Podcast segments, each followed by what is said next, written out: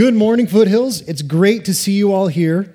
I don't know about you, but whenever I see those videos or when I see this backdrop with the horse and the open valley, does anybody else want to go there? Does that not sound awesome? I mean, we live in Idaho where we can kind of get to places like that. It's not too far away.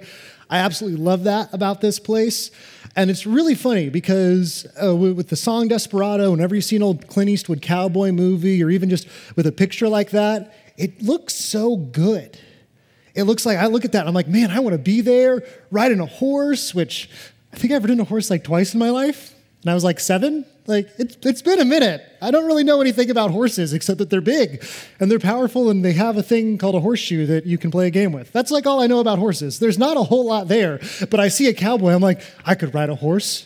That could be my livelihood. I could do that. Could wear the, you know, all the leather and everything, the spurs. Like I could wear a cowboy hat, even though I'm not much of a hat person. You know, I'm like, but I could do all that. That looks great. Living out on the range. It's like, I live in a house in the suburbs. Like I'm so far away removed from that.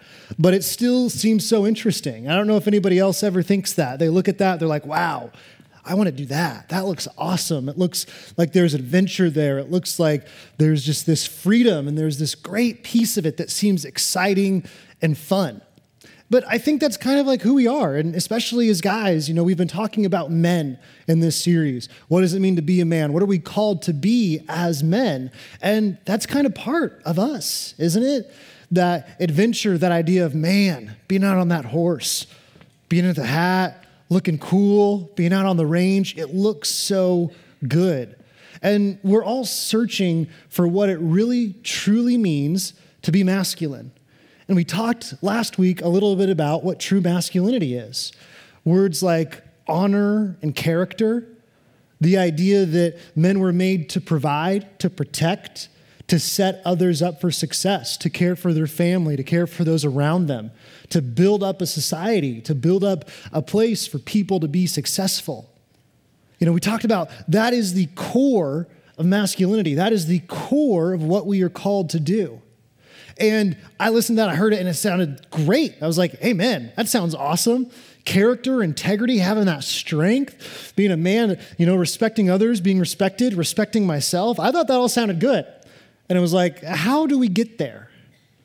You know, it's kind of like when you see a picture out on the range, or you see a great mountain, or you see a picture of a beautiful city in another country. You're like, that seems really cool to be there, but I am not there and I don't have any way to get there.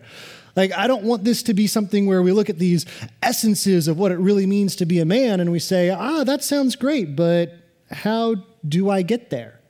What does it really mean to be that? Can I just wake up one day and be like, oh, feel like a pretty masculine macho man today? I'm done. Doesn't work that way, does it? When it comes to finding out and acting and behaving like a true man, there is a path that we have to walk. And it's a path that we have to walk and we have to make decisions about to follow it every single day. It's something that we must continually strive for, that we must continually move towards. We must never stop. That is what it means to be a man, and that is what brings us to that true masculinity. And so, what is this path? What is it that we walk? What is it that we go through? How do we follow it? We're going to talk today about scripture. Uh, Steve mentioned we're going to be in 2 Timothy. 2 Timothy was Paul, we, we believe it was his last letter that he wrote. He was under house arrest in Rome. Uh, his eyesight, we think, was probably going. He may have been going blind. Uh, he was awaiting trial before the emperor. And, you know, the justice system back then was not exactly like the justice system today. The justice system was, what does the emperor think is justice? and so he's going, he's about to go before an emperor and he's waiting for this time uh, under house arrest, just waiting to see if the emperor will decide if he's okay or not. That, that's, that's the only justice there is. He can plead his case, and then the emperor will decide. Either you are, uh, you are vindicated, you have been redeemed, or no, you've been condemned.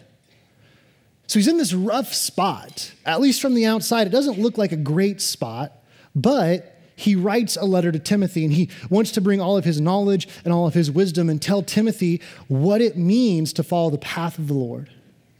How Timothy, who has been mentored by Paul, can follow God, who can in turn lead others to God, who can be a leader, just like Paul has been.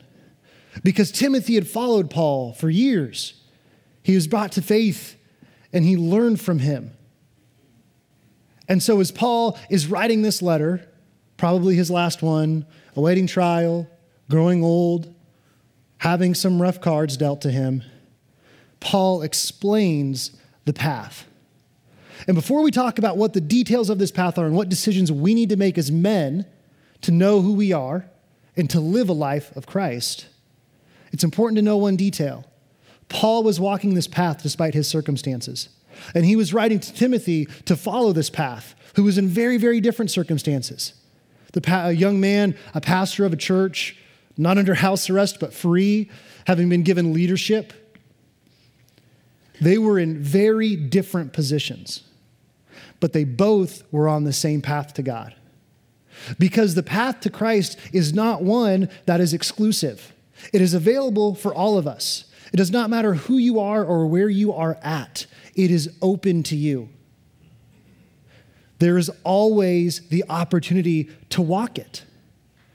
Whether you are young or old, whether you feel like you've made good decisions or bad decisions, whether you're tall or short, whether you consider yourself an intellectual and a genius and intelligent, or you think that, you know, you're like, yeah, my intelligence is not where I make my money. It's not where I do well. whatever you think of yourself, whatever you think of yourself on the inside, whatever your circumstances are on the outside, the path of God, the path of Christ is open to you. The only difference is whether you choose to walk it or not. It is all on you. So, what is this path? How do we walk along it? What is it that we do to follow God? What is it as men that we do specifically to follow His word and follow the path that He has laid out for us? In 2 Timothy, we're going to start in chapter 2, we're going to start in verse 1, where Paul says, You then, my son. See, Timothy has followed him. Timothy has been mentored by Paul. Timothy has learned from Paul. And so Paul calls him his son out of love, out of care, out of a recognition of what their relationship is. Be strong in the grace that is in Christ Jesus. And the things you have heard me say in the presence of many witnesses, entrust to reliable people who will also be qualified to teach others. The first thing Paul says, is to entrust the gospel to people who in turn can entrust it to others. Entrust the word of the Lord, the gospel, the most important thing there is, the thing that Paul is currently in prison for. Entrust the gospel to reliable people who will in turn teach others. Paul is describing the process of evangelism, he's describing the process of spreading the word of God this beautiful gift we have been given. And how does he do it? How does he say it spreads? By trusting it to people who in turn trust others, who in turn trust others. And that is why we are here today. That is why we have the words of the Lord 2,000 years later. The Bible was not canonized, it was not put together and accepted as the complete Word of God until about 325 AD. But Jesus was born before 325 AD, and Paul was also before 325 AD, and there were 300 years before 325 AD of Christianity spreading. They had scripture, they had these letters from Paul, they had these things that they could go back to. But it was more than that that spread it. It wasn't just having these words that we are so lucky to have such easy access to today. It was that people who were reliable were entrusted with the gospel. And in turn, they spread it to others. While not quite as important, manhood is still so very important.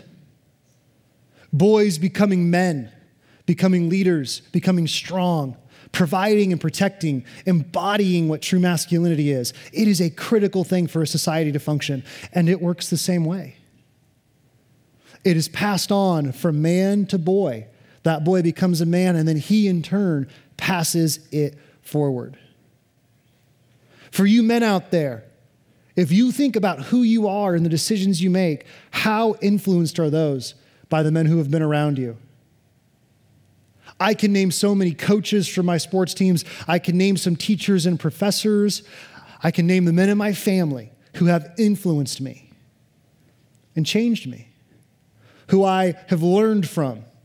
I can still remember, I think it was uh, 15 years ago now, that I was helping a, one of my dad's friends. I went out to his house and I helped him rebuild his dock. He lived on a little pond and he had a little dock out there. And I had this, you know, it was it was old, it was crummy, it was falling apart, it was halfway sunk, so it wasn't a very good dock. And he was like, Zac, why don't you come over? I was like, I don't know, 12 or something. He was like, I'll pay you, come help me out and everything. And I was like, okay. He's like, you get to destroy the old dock. I was like, oh, I'm in. Uh, you're giving me tools, you're paying me to destroy something? That sounds great. And so I destroy everything. I start throwing it all in the trash. And then we start building the new one. And he's all talking to me about, all right, the way we got to get this stuff, we got to have leverage. That was the day's lesson. That was the day's physics lesson for me. It was a little science lesson that day, learning about leverage, learning about how to lift stuff up and how to pry the dock open and how to move things around. And I don't know, 15 years later, it's not that big of a deal, but I still remember it because that man had an influence on me in my life, not just about leverage, but he's been a family friend for decades now. I've known him for years and I grew up around him and I have been influenced by him. Men, boys, boys become men through the mentorship of other men.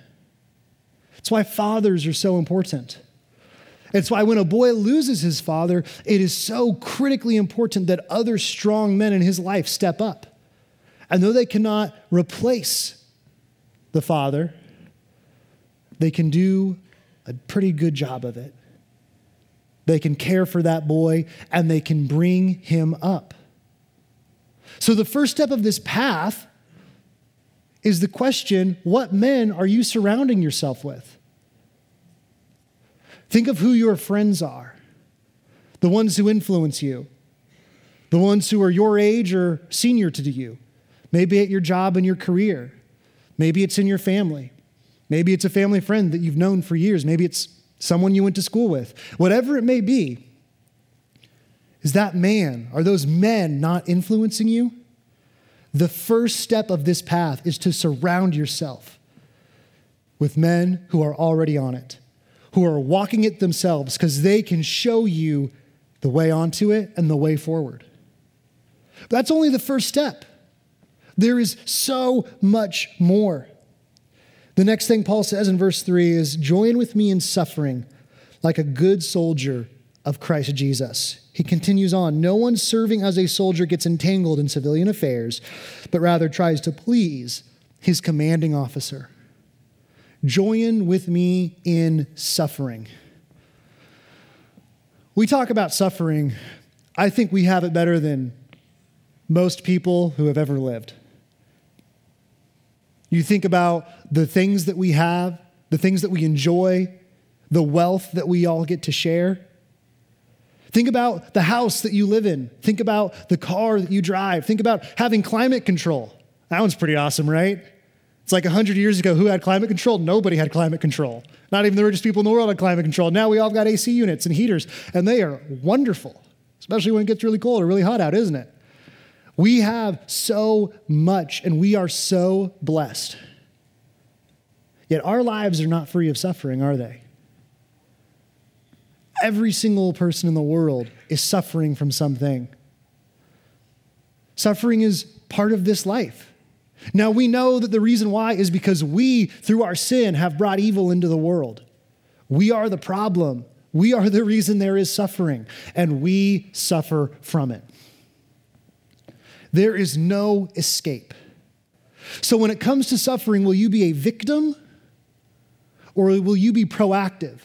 See, Paul, he talks immediately after the suffering, he says, he says the good soldier line, and he continues it. You know, a soldier a good soldier focuses on his commanding officer. A good soldier still suffers, but why does a good soldier suffer? Because he is focused. It becomes a sacrifice. Look at the life of Paul. What was his suffering? His suffering was caused by spreading the good news. He says later in this chapter, he says, I am in chains for Christ now. He says in verse 9, or in verse, yeah, verse 9, for which I am suffering, even to the point of being chained like a criminal. He's suffering for the gospel, and he is focused on it. And when you are suffering for something greater than yourself, it's no longer just suffering. It's still suffering, it still is difficult. It's not easy, but it becomes a sacrifice. It becomes more than just the pain that you have. Uh, my wife and I, uh, we're, not, we're not very good at finding TV shows we both like. She's into all of the uh, like uh, serial killer stuff and just like learning about these people who are really messed up. And I'm like, ugh. I was like, can we watch something happy with smiles? Uh, yeah, and so we're always trying to find a show that we can watch together. And we did find one recently, and it was awesome. They called it Special Forces. I don't know if anyone else has heard of it, but they took 16 celebrities and they took four like elite special forces soldiers who have retired. Like they had a Navy SEAL, they had an SAS operative, they had some dudes who have been through some stuff. And they're like, all right, we're going to do a 10 day uh, special forces training course for all you celebrities out there.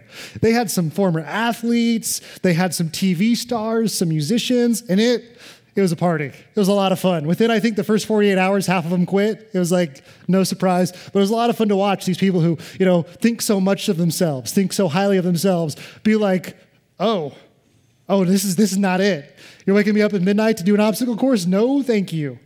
It was, a, it was interesting to watch, and it was, it was fun for us, and we enjoyed it. They went through some suffering.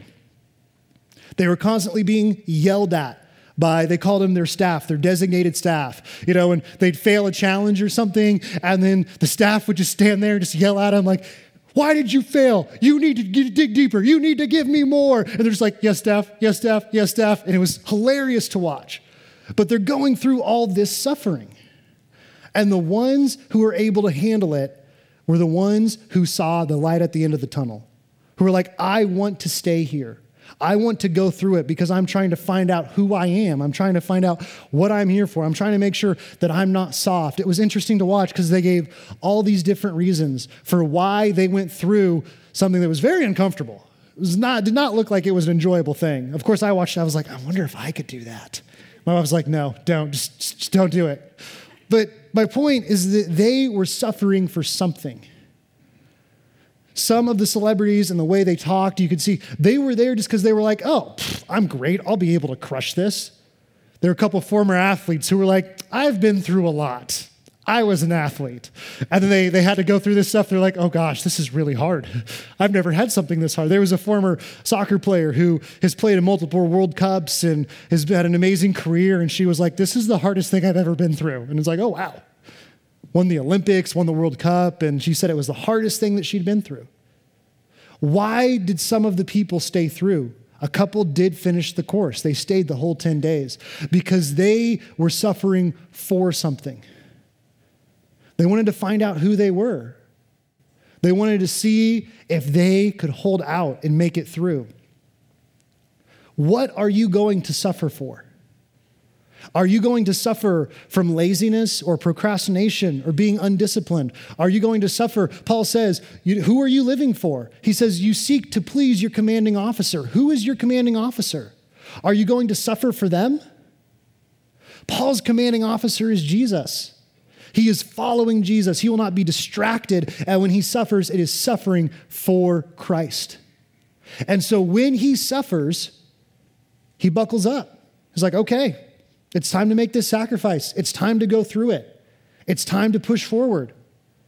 He is undeterred, he is uncompromising. That is a strength that I want to have. That is a strength that to me screams power and masculinity. That no matter the obstacles, he can push through because he sees all of his suffering as a sacrifice and he is focused on living for God. Isn't it true that the things that are worth most in life cost the most? Maybe it is a career change that you really care about. Maybe it is having children, all the sacrifice that that is. Whatever it may be, you have to choose to sacrifice for something. And if you don't, then you will suffer for something that maybe you don't pick it, but maybe it just happens, such as being undisciplined or being irresponsible. You have to choose what you are going to live for and then sacrifice for it. One of the greatest things to do so is for your family. You follow God, He is your commanding officer. and you sacrifice to care for your children, to bring them up well, to ensure that they are ready to go out into the world when they become adults. I've not experienced that as a parent yet, but from what I've heard, it's quite the sacrifice. I've not heard a lot of, oh, oh, it's really easy. That was a piece of cake. I've never heard parents describe it to me that way. I've heard, it's really hard. It's a lot of work. It's worth it, but it's, it's quite the big deal. I've heard that one a lot more. But is that not a worthwhile sacrifice? From what I hear, it is. And so, will you focus your life on God? Will you follow Him?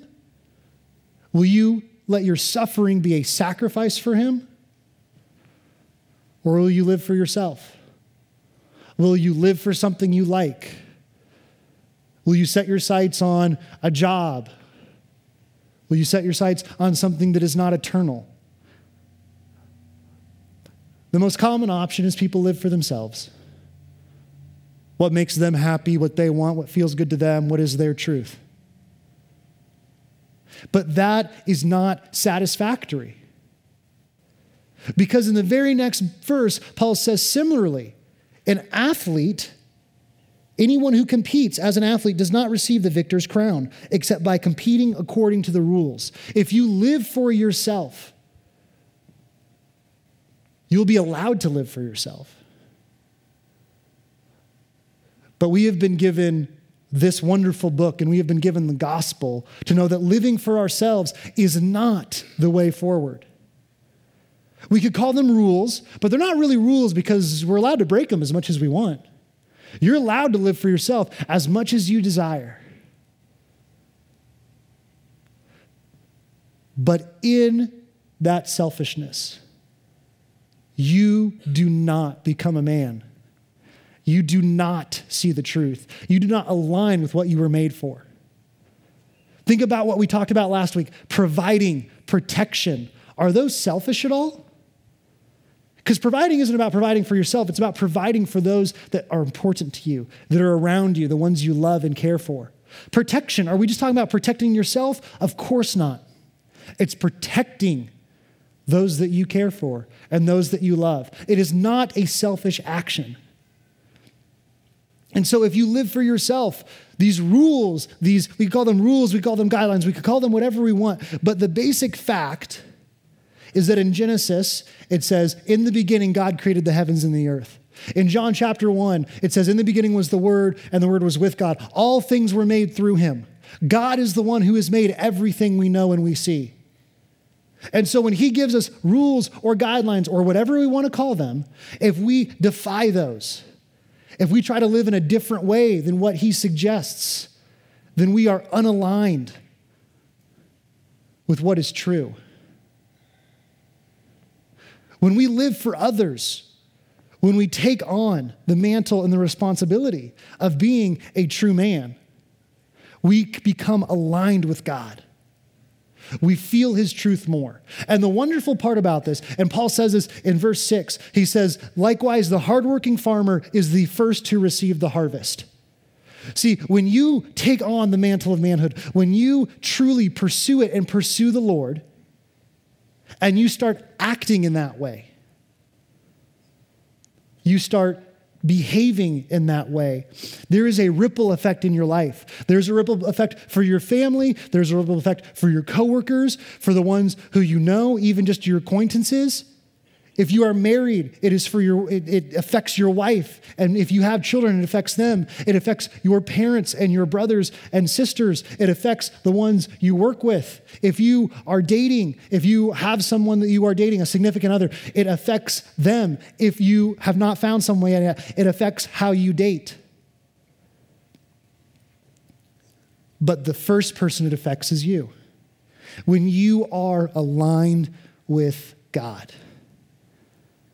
Because doing an action in this world, it's like James when he talks about faith versus deeds. He says, you know, show me your faith without deeds, I'll show you my faith with deeds. There is something about acting in this world that proves to ourselves what we believe.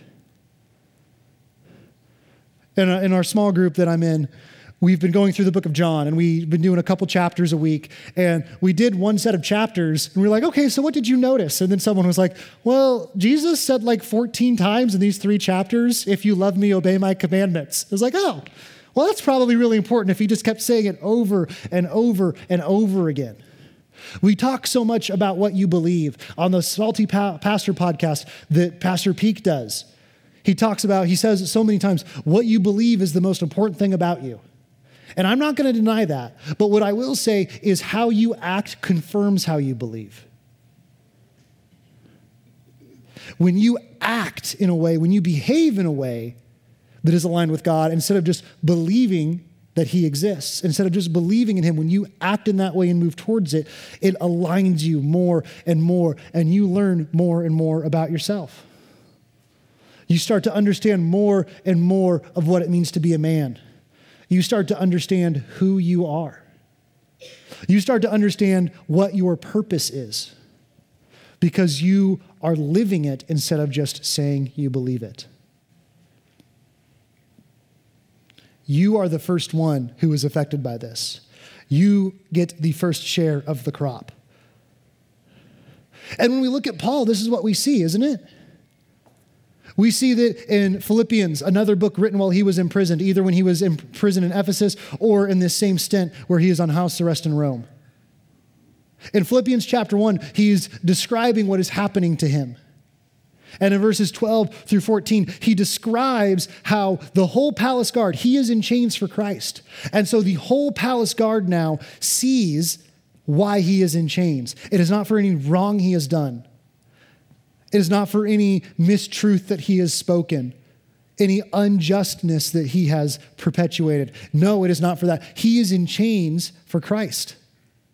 The whole palace guard knows this because he tells them. And then he says, It has strengthened the confidence of the brothers and sisters.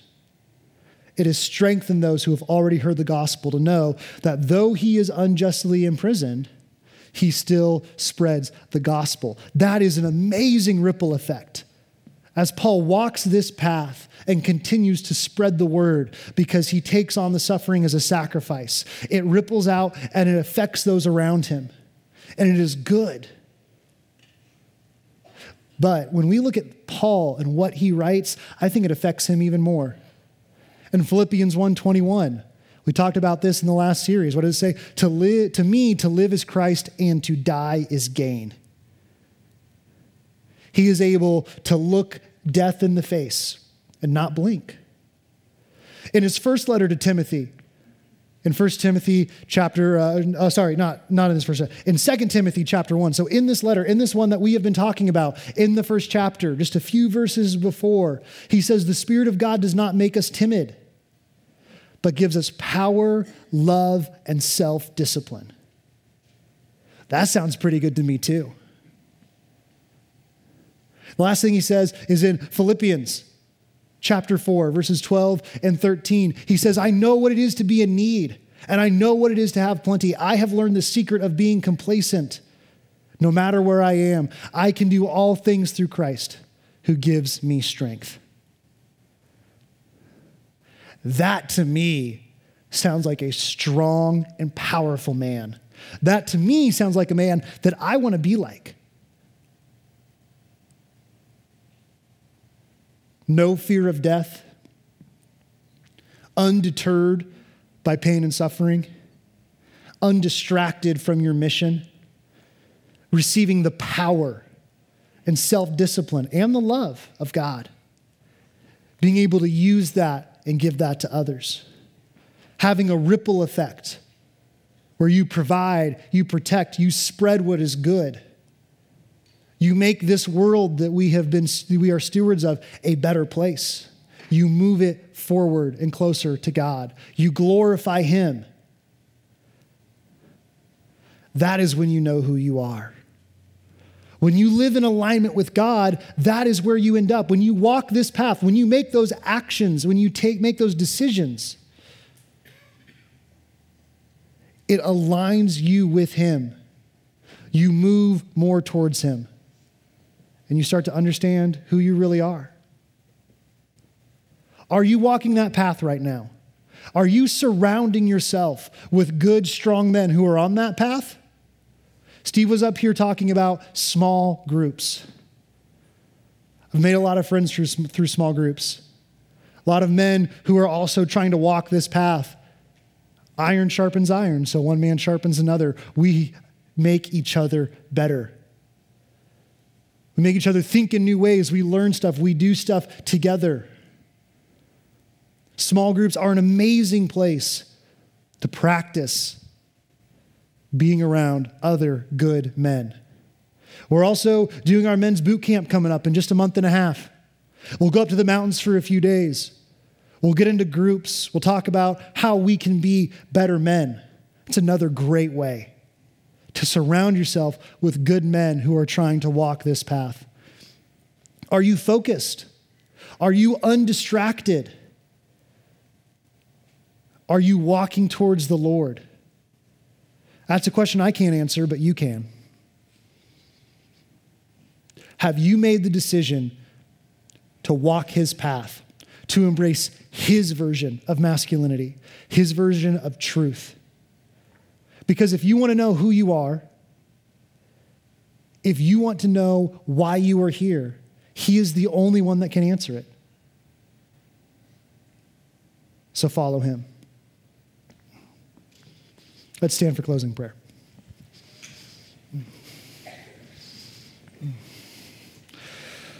Lord, we thank you for the opportunity to follow you and know you. We ask that you can help us as we walk along your path to your righteousness. Amen.